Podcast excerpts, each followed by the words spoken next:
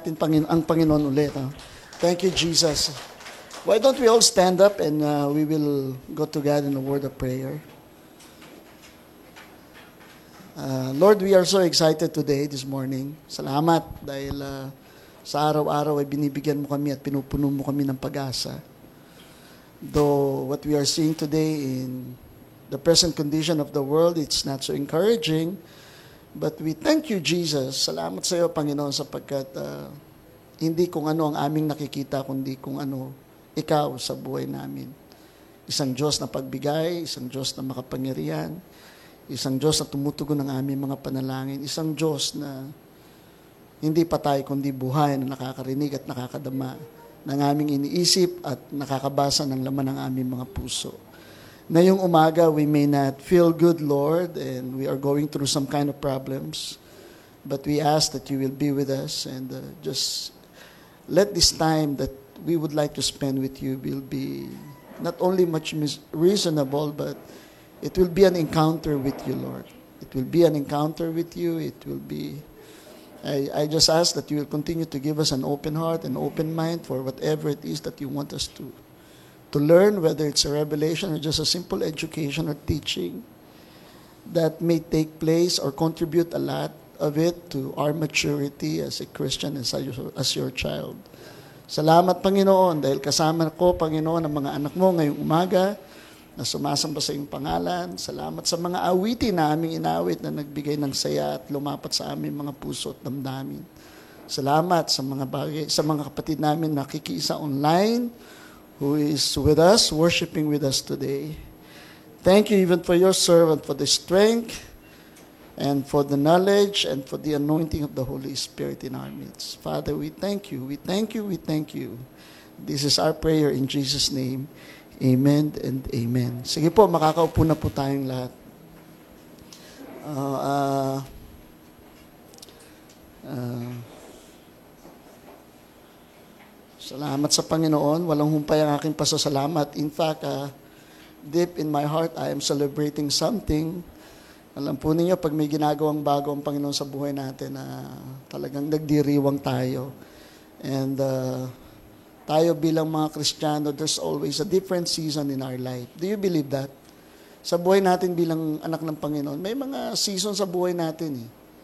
May season ng pagtuturo, may season ng uh, uh, pakikiramdam, may season ng pagtutuwid, may season din ng pagpapala. Ano? At uh, dumarating yan in a different way. We are not expecting it, but ang Diyos mismo ang nagbibigay niyan. May panahon na tinuturuan ka, may panahon na ipinopromote ka. May, kang, may panahon na binibigay ang Lord ng bagong challenge sa buhay mo. At uh, siguro ang ilan sa inyo nasa season ng pagtuturo, o ang ilan sa inyo nasa season ng promotion, then I celebrate with you. The Bible says, you weep with those who weep, manangis ka sa mga taong na nanangis, and you rejoice with those people who are rejoicing. If you are rejoicing today because of victory, I am one with you in the Spirit. Kung kayo po ay nananangis at may pinagdadaanan, nakikisa po ako sa inyo dyan. And I want us to open our Bible in Genesis chapter 4. This is a story of two brothers. Ano, ito po ay uh, kwento ng dalawang magkapatid. And if I will uh, mention his name, most likely may idea na kayo. Pero isang clue lang na, do you know who is the next person after Adam and Eve in the earth? In the earliest civilization? Pagkatapos ni Adan at si Eva, alam niyo sino yung sumunod na tao sa kabataan ng sibilisasyon? Ay, nabasa niyo na pala eh. Andito na, no? Okay? Oo. Oo. He is a very prominent character in the Bible as early as the the fourth chapter of Genesis, his name was mentioned. Ano? As early as Genesis chapter 4, the name Cain was mentioned and Abel was mentioned. And uh, I like this story very much. You know why? It really unmasks of who really are, not only yung, yung ating identity, but who we are in a, the, the real you. Okay, the real you. na because the story of Cain and Abel is a story of Are you ready to listen? The story of Cain and Abel speaks a lot about jealousy. It speaks about deception. It speaks about murder. It's, it speaks about falsehood and self-seeking. Ito ay tumatalakay sa kwento ng selos, inggit, galit, pandaraya, pagpatay, pansariling interes, punishment, etc., etc. Very interesting story, right? That speaks who really are sometimes, especially when we are not a Christians. But right now, it's different because meron tayong mga pagpipigil na sa ating sarili. The, the, the growth of maturity of a child is as long as you never stop understanding, then you have a room to grow and advance. But the moment you close your ears and you close your eyes, that will be a dead end to you. Hanggang ang Kristiyano ay nananatiling bukas ang puso, handang makinig at magpabago, meron siyang pag-asa. Pero yung tao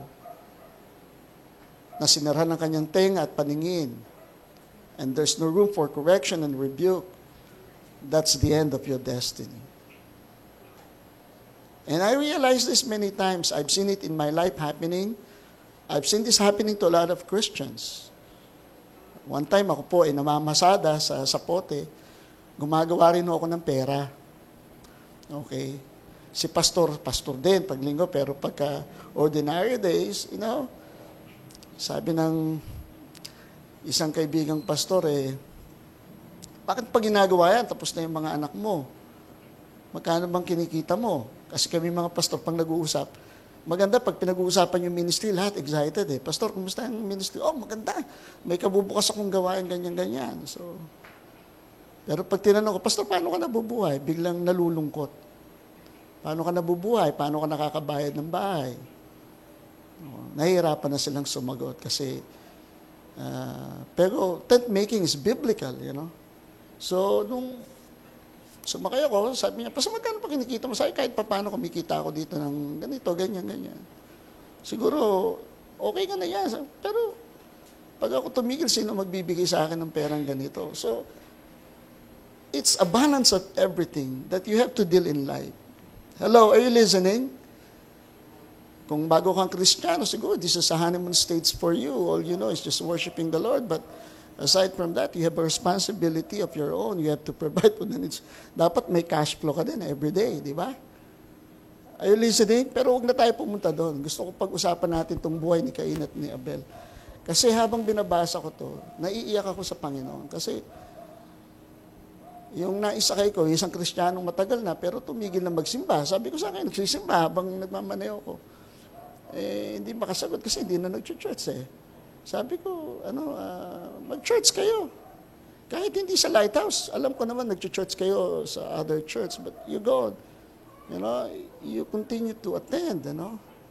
And this is a reality. The, the more you grow longer in your Christian life, the more obstacle and it's really difficult to to go on with ang buhay kristyano natin. Now, let's read this. The Genesis chapter 4, verses 1 to 7. Ang sabi dito, Adam made love. After this, alam niyo yung account na to, di ba? This was the account when God, they angered God because of their disobedience. Ginalit nila ang Diyos sa kanilang pagsuwayan. So, God has no choice but to to pronounce the judgment of uh, putting them away in the Garden of Eden. So si Adam ngayon at si Eve discovered themselves that they are naked as a result of their sin. And so Adam in, in, in complete human flesh laid with his wife, si Eve, at nagbunga ito. At uh, kanilang, the second person in generation was Cain. At ang sabi dito, nag, oh, sorry. Ang sabi dito, pagkatapos noon ay sumiping si Adan sa asawa niyang si Eva. Nagbuntis ito ng mga anak si Eva. Sinabi niya, nagkaroon ako ng anak na lalaki sa pamamagitan ng tulong ng Panginoon. Kaya Cain ang ipanganga, ipapangalan ko sa kanya. At muling nanganak si Eva ng lalaki at Abel ang ipinangalan sa kanya. Okay? Nang lumaki na sila, si Abel ay naging pastol ng mga tupa at kambing at si Cain naman ay naging magsasaka. Isang araw naghandog si Cain sa Panginoon ang galing sa ani niya.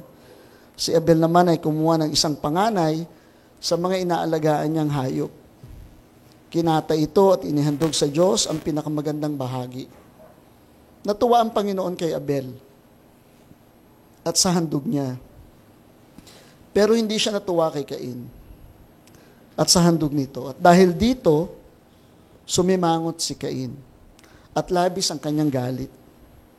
Kaya tinanong siya ng Panginoon, ano ba ang ikinagagalit mo? Bakit ka nakasimangot? Kung mabuti lang ang ginawa mo, maligaya ka sana. Pero mag-ingat ka dahil kung hindi mabuti ang ginawa, ginagawa mo, ang kasalanan ay maghahari sa iyo.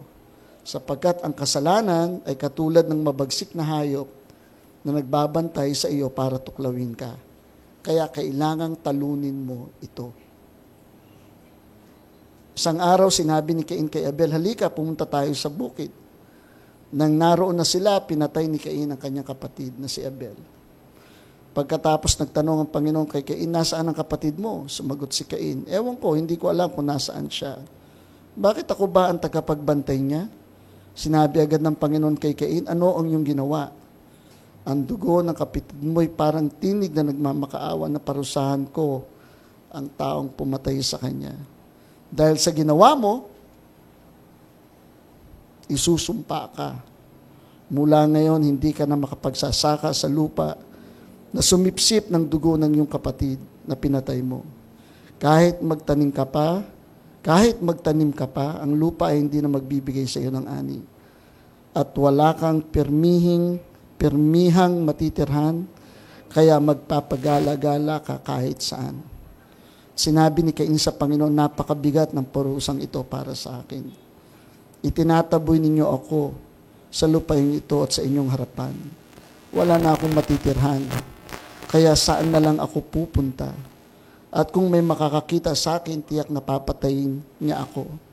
Pero sinabi ng Panginoon kay Cain, hindi iyan mangyayari sa iyo sapagkat ang sino mang papatay sa iyo, igagantihan ko ng pitong beses. Kaya nilagyan ng Panginoon ng palatandaan and God put mark on Cain. At kahit sinong makakita sa kanya, para hindi siya patayin ng kahit sinong makakita sa kanya. Pagkatapos lumayo si Cain sa Panginoon at tumira sa lugar ng Nad sa bandang silangan ng Eden. Well, the title of the message this morning is Getting the favor from God is getting right with God. You know? Uh, many of us would like the favor of God. But were you concerned about getting right with God? Alam ko tayong mga Kristiyano, lagi nating ninanais na, Pastor, what do you mean by favor? Sa simpleng definition ng favor is yung pagsama ng Diyos sa buhay mo. And to us as Christian, that is very important.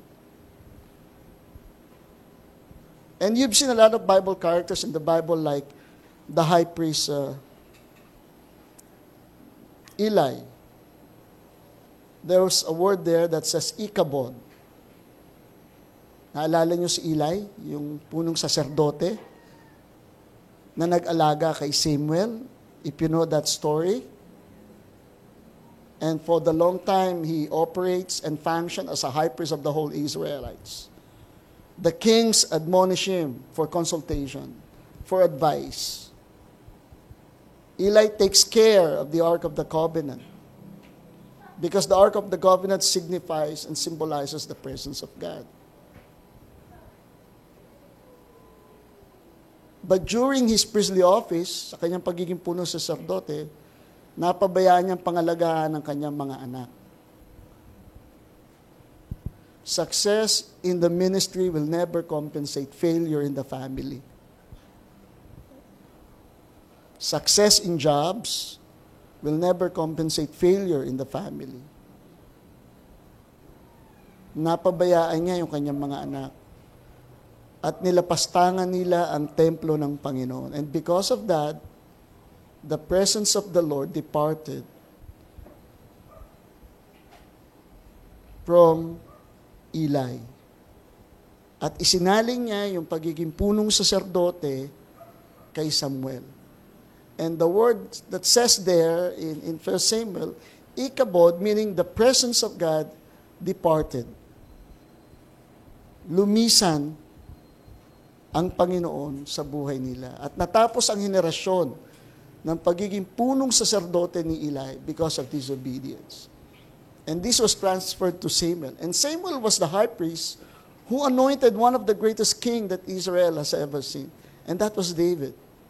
Siya ang nag-anoint sa isang pinakadakilang hari ng Israel na ama ng isang pinakamatalinong hari na pumalit sa kanya. And that was Solomon. And you will never see a record in the history and biography of Samuel that he committed sin against God. In fact, even his death, maging sa kanyang kamatayan, tinawag pa siya. Pinabalik pa siya the moral integrity of Samuel was exemplary. If you are looking for someone that you would idol, idolize Samuel. Kaya si Sam was Samuel. Because he's one of my favorite character. Samuel, anointed. Sinamahan ko pa ng James, Santiago, Samuel James. No? Kasi si James was a brother of Jesus Christ. Among all my sons, siya lang ang may dual name, Samuel James. Hayaan nyo na yung Romualdez kasi iba naman na yan. Apelido ng politiko. Okay. Pero same old James. Yeah? It's, you know. So when the presence of God departed, that is a big issue to all of us. Ewan ko kung nakapag-pray na kayo na, Lord, huwag niyo po akong iwanan. Tulungan niyo po ako dito. You are admonishing the presence of God in your life. Now, getting the favor from God kung gusto natin ang pagsama ng Panginoon, that's a big deal to us. Because the second question is, are you, are you really up to, to get right with God? Because God cannot bless a, a Christian. Okay, listen to this. God will not bless or favor the Christian unless he tests him first. That's a cycle in the Bible. Know? Hindi, hindi tayo pinagpapala ng Panginoon na hindi tayo dadaan ng pagsusulit. And we all know that God doesn't dwell in sin. If there's something that God has to bless you, you have to get right with God. You have to get right with your relationship with Him. You have to get right with your relationship to the family, to your friends. Hindi pwedeng vertical lang ang relationship. Mabait tayo kay, kay Lord, pero horizontally, kaaway natin, di ba? Di ba? Kailangan lahat yan. At minsan, nabanggit ko sa isang kaibigan, ang kristyano talaga o ang iglesia, in order for you to be, one of the factor that you, the church can be successful in terms of yung pagpapatuloy ng gawain is you never stop understanding the people. Ito talaga, Pastor. Oo, kahit, kahit hindi nakauna-unawa, kailangan mo pa rin unawain. Kasi pag tumigil ka ng umunawa, titigil na. Kahit minsan hindi mo nauunawahan, kailangan mo unawain. You have to understand people in their weakness, in their poor decision. You always says, oh, later on, you will get mature. Kasi dito makikita mo kung gaano ka-childish at ka-immature ni Cain. Now, Cain is working on the soil. Sa siyang magsasaka, literally, ano. Is good in the plant kingdom. And his brother Abel was the one who is keeping the flock. Siya po ay isang pastol. And both occupations were respectable. Ang kanilang trabaho ay parehong kahanganga. In fact, God focus, ang, ang pananaw ng Panginoon was not on their vocation, hindi doon sa kanilang trabaho nakatingin ng Panginoon, but on the nature of their respective offerings. Okay yung yung hindi yung hindi yung kanilang trabaho kundi yung ah, yung kanilang paghahandog. The contrast is not between an offering of plant or life, plant life, and an offering of animal life, but between a careless and thoughtless offering and a generous offering. Ano? Yung hindi pinag-isipan, hindi nag-ingat, hindi nag, na pagkakaloob. Now, in offering, when we give to God, kapag tayo ay nagbibigay sa Panginoon, motivation and heart attitude are all important. Ano? Yung motibo natin at yung laman ng ating puso. Someone said that money doesn't change you.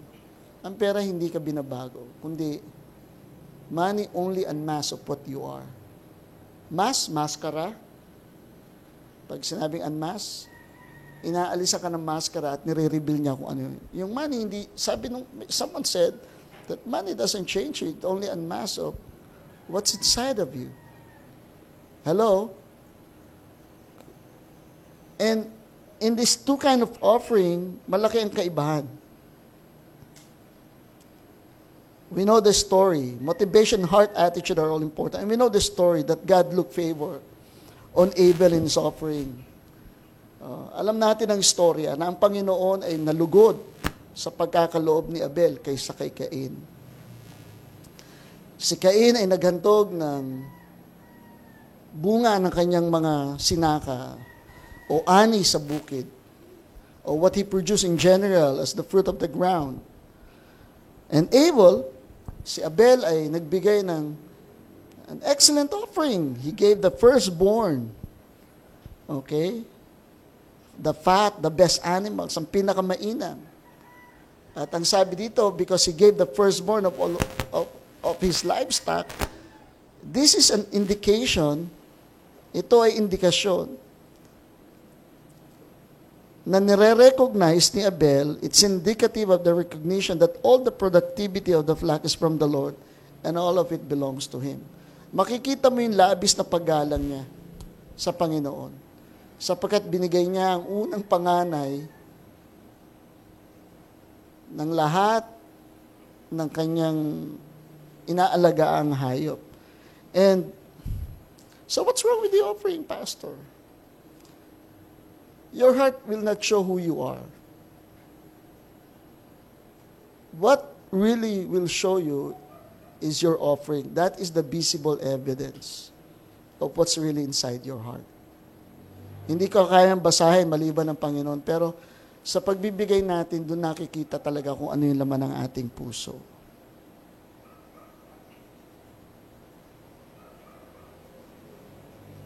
And the heart of Abel was very pure.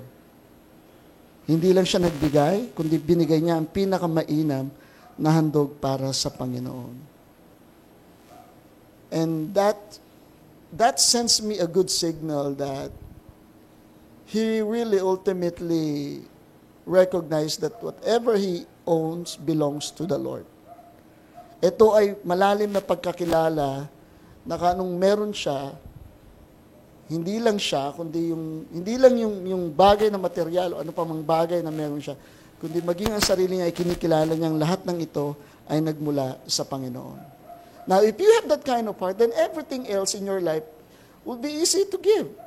Magiging madali para sa ating lahat na magbigay. Kung yan ang bagay na yan ay naibigay mo, madali na. Ibigay ang lahat ng, if God requires of you. Hello? But you see, we all have different kind of maturity. Dito, kung mapapanood nyo, mababasa nyo yung senaryo, makikita nyo yung kabataan ng isip ni Cain. Ang bait ng Diyos. Kinalugdan niya si Abel, pero hindi niya, nilingap niya pa rin si Cain. At ang sabi ng Panginoon kay Cain, bakit ka nakasimangot? God is open opening up a conversation. And sometimes it takes humility to make the wrong right. You see, God will not dwell in wrong. He always dwell in right. Kung tama ka, kasama mo siya. Pag may mali, bibigyan kanya ng pagkakataong ituwid yung pagkakamali. At ang sabi dito, sa binasa natin,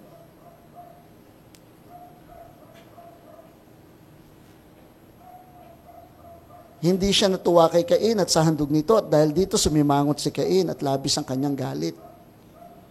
Okay? Hindi mo na ginawa yung tama, ikaw pa yung malakas ang loob magalit. At ang sabi ng Panginoon, kaya tinanong siya ng Panginoon, ano ba ang ikinagagalit mo? Bakit ka nakasimangot? And then the Lord said, if you just do what is right, kung kung mabuti lang ang ginawa mo, maligaya ka sana. Oh. Okay? Sometimes people are committing wrong. Honestly, ano, minsan yung mga taong sila na lang mali, hindi na nga nila nakitang mali sila. Sila pa yung uh, uh, pilit na itinutuwid yung mali. Alam mo yun, na hindi kayang ituwid. Are you listening? And, and, and Proverbs said, there's a verse in Proverbs that said, Do not speak to a fool, for he will scorn the wisdom of your words. Huwag kang makipag-usap sa isang taong mangmangsakay kasi lilibakin lamang niya yung sinasabi. And so your response is, you just go out and avoid argument. And you just wait for the proper time that he will be able to understand. I'm not saying I know everything. Hello? This is a a, a reality of what life really is. Now, it's sad for you if sometimes age doesn't dictate your maturity. Are you listening? Hindi ko umot 50 anyos ka na, matured ka na. Siguro nag-mature yung bodily appearance mo, but mentally you're still poor. I'm not passing judgment, I'm speaking in general. Are you listening? Pero may mga batang makakausap ka na bata lang, pero pag nag-isip, Minsan magdududa ka lang, parang alam na alam niya yung sinasabi niya. Pero talagang may, may bigat, may substance, may, may, may laman. And so Cain doesn't know that he offended God because of his offering. At ang sabi ng Panginoon, bakit ka nagagalit? Bakit ka nakasimangat? At ang sabi ng Panginoon, and then all of a sudden, he dropped the bomb. Ang sabi ng Panginoon, kung tama lang ang ginawa mo, hindi ka sana ganyan. At medyo nakakapikon din yung ugali talaga ni Cain. After the murder of his brother, the Lord asked him again, Where's your brother? And sarcastically, sarcastic sinagot niya, bakit ako pa tagapagtago ng aking kapatid? Can you imagine that kind of answer and response? You know how do I define that? That is unrepentant heart. That's a remorse of what he has done. Wala kang makikitang any element of repentant heart on his part. Probably he was walking in the in his house and then he said, Bakit, am I my brother's keeper? Para tanungin mo. After he committed a murder. And the Bible said this is the first murder recorded in the Bible, the story of Cain. And it was a crime committed, a first degree murder. Hindi ako abogado, pero sinerts ko. Sabi niya, ang first degree murder, first degree murder is unlawful killing of human with unwilling premeditated crime. Ibig sabihin, itong crime na ito na commit, hindi aksidente. Ito ay pinlano niya. Kasi mababasa nyo dito, ang sabi niya kay Abel, let's go out in the field. And what's the difference about the second and third degree murder? Those are unintentional. Yun yung tinatawag na involuntary manslaughter. Nagnakaw ka, gusto mo lang magnakaw, pero lumaban yung may-ari ng grocery, napatay mo. That's second degree murder. Pero ito yung pinlano mo, Inabangan mo sa kanto, inalam mo kung anong oras siya dadaan. At yung weapon na ginamit mo, ay hindi na uulitin, isang tira lang, patay siya. Napakabigat. And, and, and, and do you know the punish, penalty for this? It's a lifetime imprisonment or capital punishment. Yun ang crime na kinumit niya. At nung tinanong siya ng Panginoon, nasaan ang kapatid mo? At sabi niya, bakit tagapagtago ba ako ng aking kapatid? So there's really a big problem in his heart. He was childish and immature. Though God is reaching out to him and giving an open conversation to amend the mistakes he did para baguhin yung kanyang ginawa. He's not responsive to that offer. Instead, sarcastically, sarcastic, sinagot niya ang Panginoon. Tagapagtago ba ako ng aking kapatid? At ang sabi ng Panginoon, he, he left the Lord no choice but to pronounce the judgment. And as a result of that punishment, as a result of that event, the Lord has to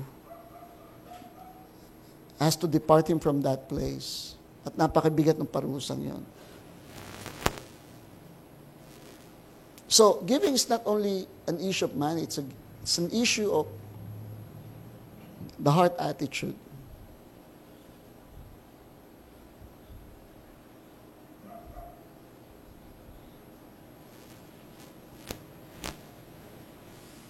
But Abel, on the, on the contrary, pleases God with his offering.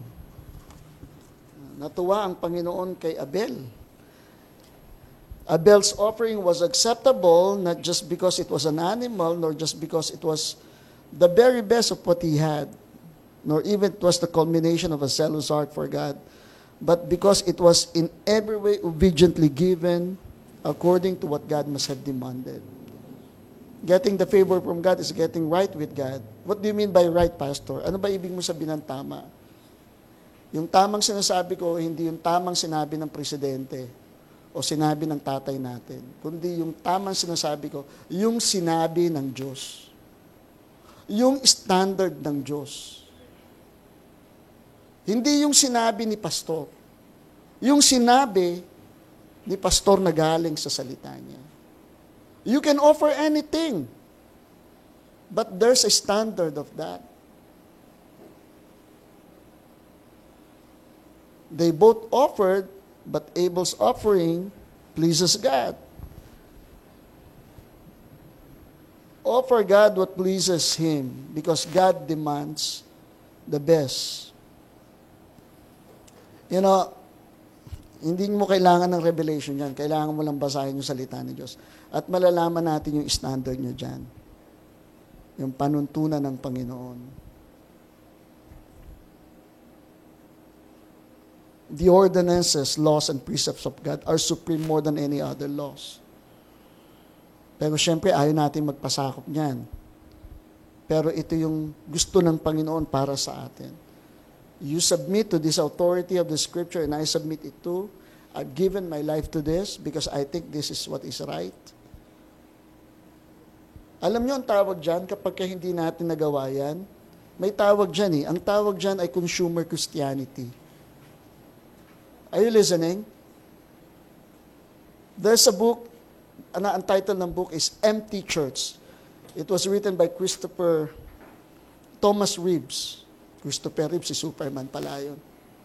No. Alam niyo kung ano balita kay Superman? Na, na wala na, naka-wheelchair siya, di ba? Umatay siya ng Oscar, naka-wheelchair. At pinalakpakan siya ng mga kapwa niya artista because that is something heroic that he did. In spite of the accident, na, na, na paralyze siya from head to foot, di ba? Hindi siya nakalakad. Tapos yung, yung mansion na pinaganapan niya ng Superman sa London, naka-auction na. Ano. At uh, nawala na yung, ning, yung ningning. Makinang siya dati, nawala na yung kanyang kinang. Ganun lang ang buhay ng tao talaga. There's a, a, a, a book that was written by Thomas Reeve, uh, Consumer Christianity. Pakinggan nyo to. Ang sabi niya sa kanyang aklat that Christianity in modern day ang Kristiyano sa modernong panahon ngayon tends to be easy. It tends to be easy, it tends to be upbeat, does not require self-sacrifice. Not only it tends to be easy, but lack of discipline, humility. There's no zeal for souls. There's no fear and love of God. And there's little guilt. Maliit lang yung guilt. And no punishment. But the payoff in heaven, ngunit ang kabayaran sa langit, is virtually certain. 101% sigurado ang gantimpala mo. Are you listening? Because that is His promise. He says in His book, what we now have might best be labeled consumer Christianity. The cause is law. Consumer satisfaction seems guaranteed. Nakuha niyo yun? The cause is law, but consumer satisfaction seems guaranteed. Now, if we were all customers of Almighty God, kung tayong lahat dito ay customer ng Panginoon, pwede tayong maging selective sa ating pananampalataya. We could be selective in our faith and reject anything we didn't like based on God's standard. Kung tayo ito, pwede tayong maging selective. Ah, worship, gusto ko yan. Okay. Yung consistent mag ay, ayoko yan. Uh, fellowship, gusto ko yan. Uh, offering, ayoko yan. But that is not the idea we get from Jesus. Jesus pointed us to a cross, not to a spiritual checkout counter. So when we accept the gospel, we accept the gospel not half of the scriptures, but we accept the whole command of the scriptures. Amen? We do not only submit to a certain ordinance, but we submit to the whole ordinance. Now, pakinggan nyo ha, listen to this ha. When I'm speaking to you, I'm speaking also to myself. I also submit to that. You, the member is accountable to the pastor, the pastor is accountable to God. Okay? So we cannot be selective on that. In fact, Jesus Christ pointed us that if anyone desires to come after me, let him deny himself and take up his cross.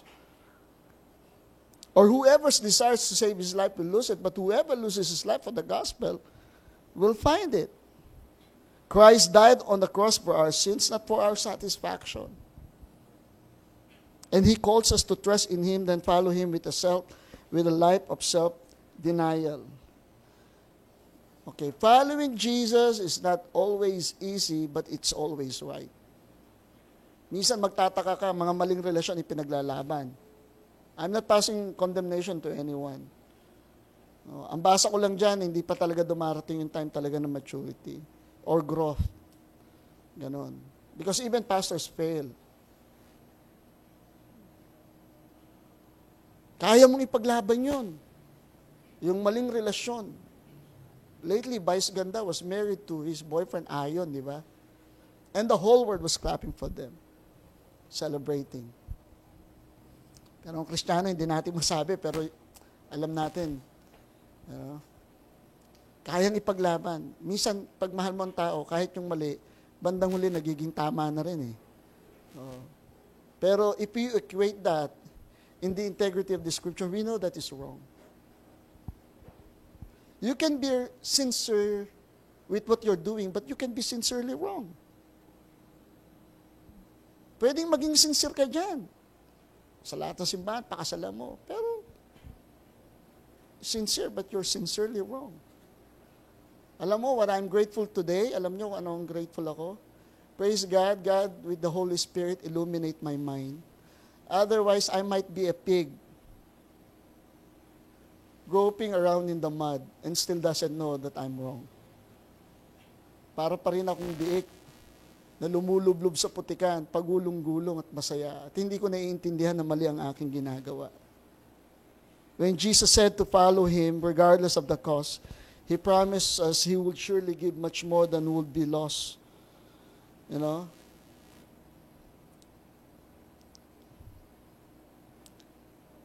So, it unmasks the attitude of the heart. And Abel, and God was pleased with Abel.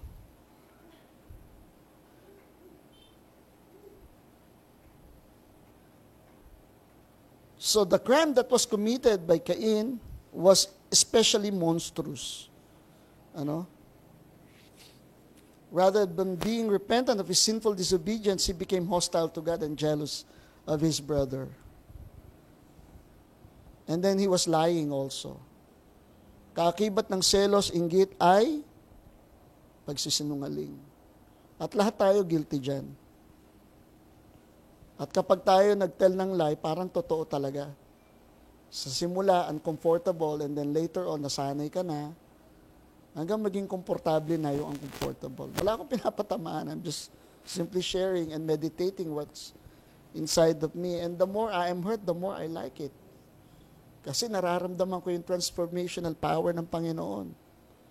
But for those people who doesn't want, this is a judgment. They feel they're being judged. No, no one is judging you. The church is here to align us. Misa nga magandang hindi mo talaga alam ang nangyayari. And you just simply share the Word of God. And I believe in the last days, sa huling araw naniniwala ako na ang salita ng Diyos ay kamumuhian ng maraming tao. In fact, uh, there was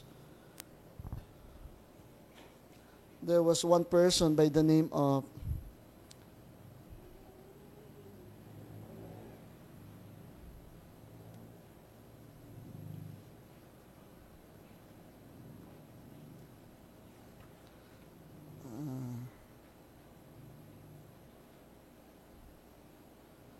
si George Orwell, sabi niya, the further a society drifts from the truth, the further na yung lipunan ay lalong lumalayo sa katotohanan, the more it will hate those who speak it. Mas lalo nilang kamumuhin yung mga taong nagsasalita ng katotohanan. Now the ground was cursed for Cain. Cain was cursed from the earth. The very soul that gives him life became a curse. And he became a restless wanderer sounds familiar kasi kapag ka, ang nangyari dito, naging lagalag siya, naging fugitive. Sa Tagalog ay naging pugante. At kinatakutan niya ang kanyang buhay na pwede siyang mamatay. Kasi ganyan yan eh, pagka ang Kristiyano nakagawa tayo ng pagkakamali, ang end result, lalayo ka sa simbahan, tama? Tapos iiwas ka sa mga Kristiyano na rin. Ayaw mo na silang makikita. Kasi umiiwas ka sa mga senaryo na And I understand that. And that's exactly what happened to, to Cain. He became a restless wanderer, fugitive, and vagabond. At naging lagalag siya sa daigdig and he went out, ito ang pinakamasakit, he went out from the Lord's presence.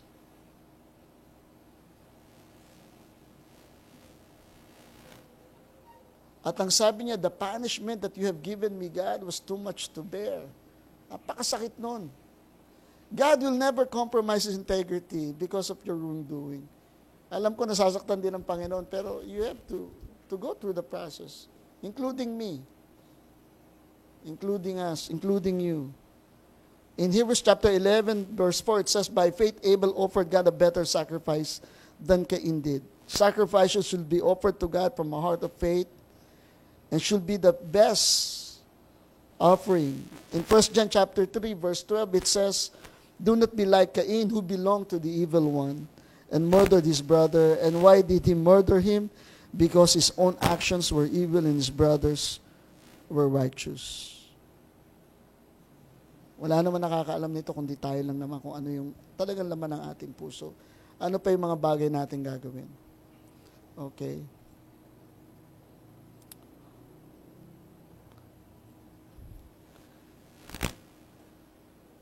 Now, you're concerned about getting the favor of God. Are you right with God? Are there issues in our lives that needs to be surrendered?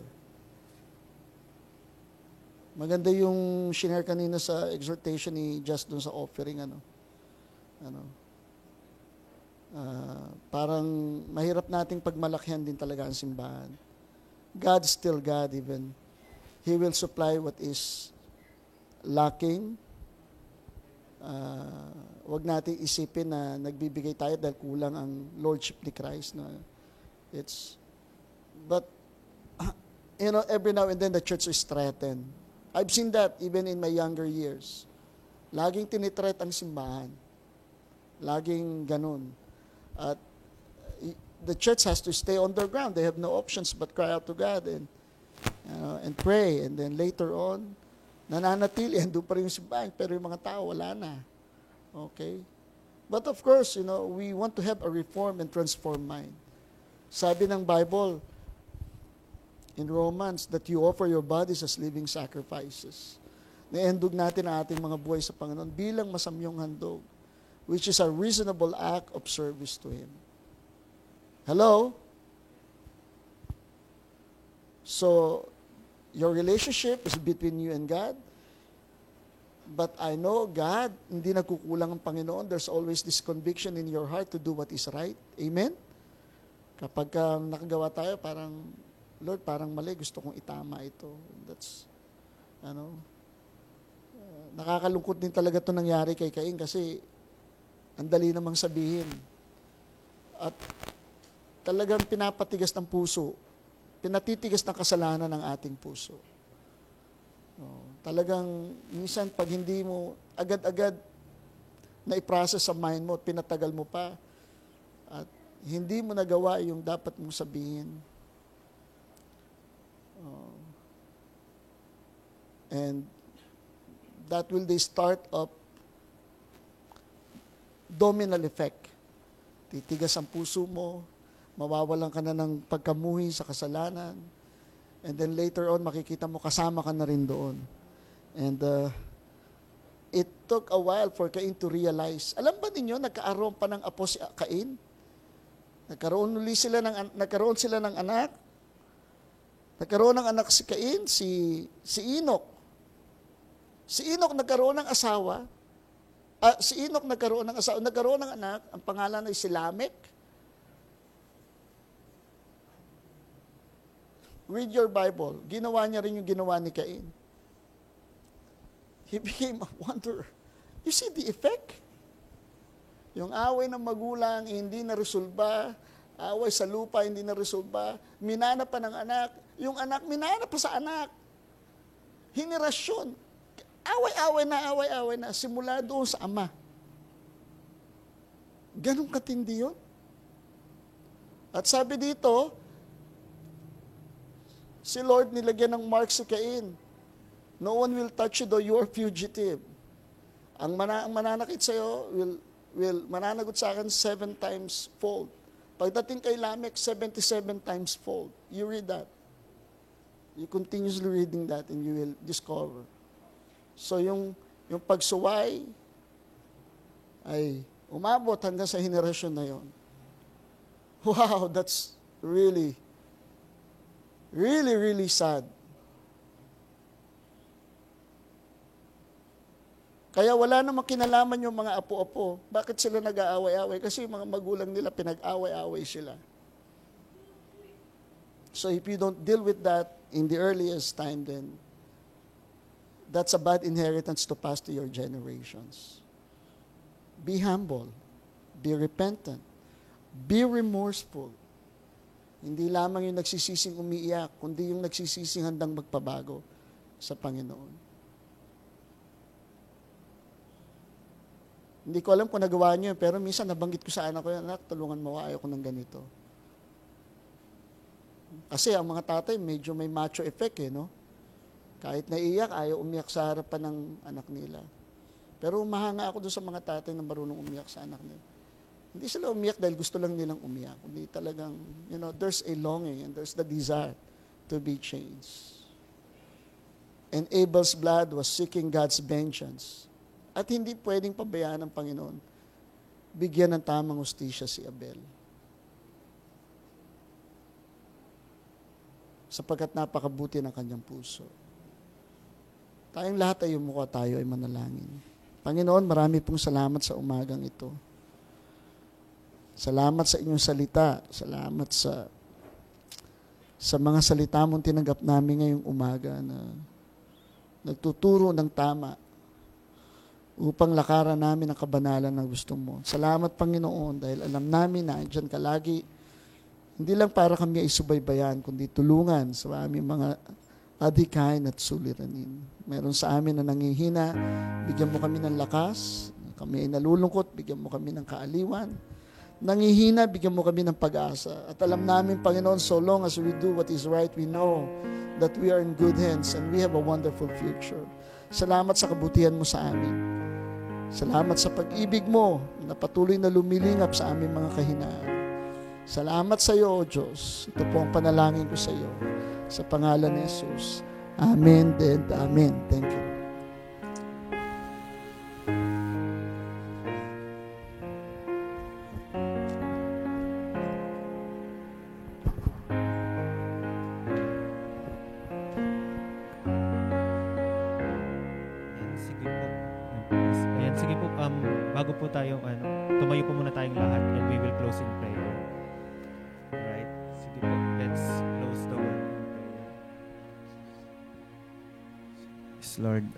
Lord, we thank you, God, for, um, Lord, today, Panginoon, thank you, God, for reminding us, Panginoon, Lord, that we can please you, God, with our offerings. And Lord, today, Panginoon, Lord, we, we recommit ourselves to you, Panginoon. Lord, we surrender, Panginoon. Lord, we dedicate our lives once again to you, Panginoon. Lord, because we wanted to please you, Panginoon. Lord, sabi mo sa word kanina, Panginoon, Lord, that we can please you, Panginoon, with our offerings. And Lord, today, Panginoon, we would like to offer our lives, Panginoon, into you, God, Lord, as a living sacrifice, Panginoon. Lord, tulungan mo kami, Panginoon, God, na magkaroon ng ng puso, Panginoon, Lord, na hindi lang basta gadandang magpabago sa inyo, but God, merong puso, Panginoon, Lord, that cares, Lord, for a lot of people, Panginoon. Lord, na kapag dumating yung point, God, Lord, na tinanong mo kami, Lord, that where is Abel, Panginoon? Where is our family, Panginoon? Lord, where is our friends, Lord? Lord, hindi kami, Panginoon, um, sasagot, Panginoon, na are we a brother's keeper? Because we are, Lord. And Lord, right now, I just ask you, God, Lord, to convict everyone, Panginoon. Lord, that you touch everyone's heart. Lord, that you'll um, give us, Panginoon, a heart, Lord, na, na Lord, that reaches out, Panginoon, to a lot of people, Panginoon. Lord, na hindi namin naantayin yung panahon, Panginoon. Lord, that these people, that the- these Abels of our lives, Panginoon, will cry on their grounds, Panginoon. Lord, will cry on their on their deaths, Panginoon. But God, we are here, Panginoon, Lord, re- rededicating our lives, Panginoon, because we are admitting, Panginoon, we are brothers keepers, God. And we would like to offer our lives, Panginoon. Lord, tulungan mo kami, Lord, to please you, Panginoon, na mamuhay, Panginoon, ng matuwid at hayaan mo, Panginoon, Lord, that this will only be our desire, Lord, to delight in your presence, Panginoon. Lord, salamat, Panginoon, sa word, God, ngayong ngayong umaga, Panginoon. Lord, hayaan mo mag-ring to, Panginoon, sa puso namin, Lord, that every person, Panginoon, Lord, who will meet you once again, Lord, on their quiet time, Lord, Lord, magbabirth to, Panginoon, ang natutunan namin ngayon, Panginoon. Lord, manganganak to, Panginoon. Lord, magbubunga ito, Panginoon, Lord, that it will, that the word today will be expounded, Lord, on our own quiet times. Lord, salamat, Panginoon. We honor you, God. We glorify you in Jesus' name. Amen and amen. And ayun po, um, right now po, magkakaroon po tayo ng breakout room. Ayan, para sa mga nasa online, sa Zoom po. And of course, for those people po na nandito sa church, we will be having a um, groups po sa church. And ayan po, right now po, we will be answering this reflection question. How do you deal with jealousy when you face it yourself? And next po, uh, may pagpe-pray naman po tayo na prayer concern. Ayan, after po na tayong magsagot ng reflection question, may prayer concern din po na if a flash. Ayan po, ito po, ang first na prayer concern po natin ay joy in our hearts. We pray for joy in the life of everyone, especially those who are struggling and in pain right now. Let's rebuke every works of the enemy that steals joy in our family.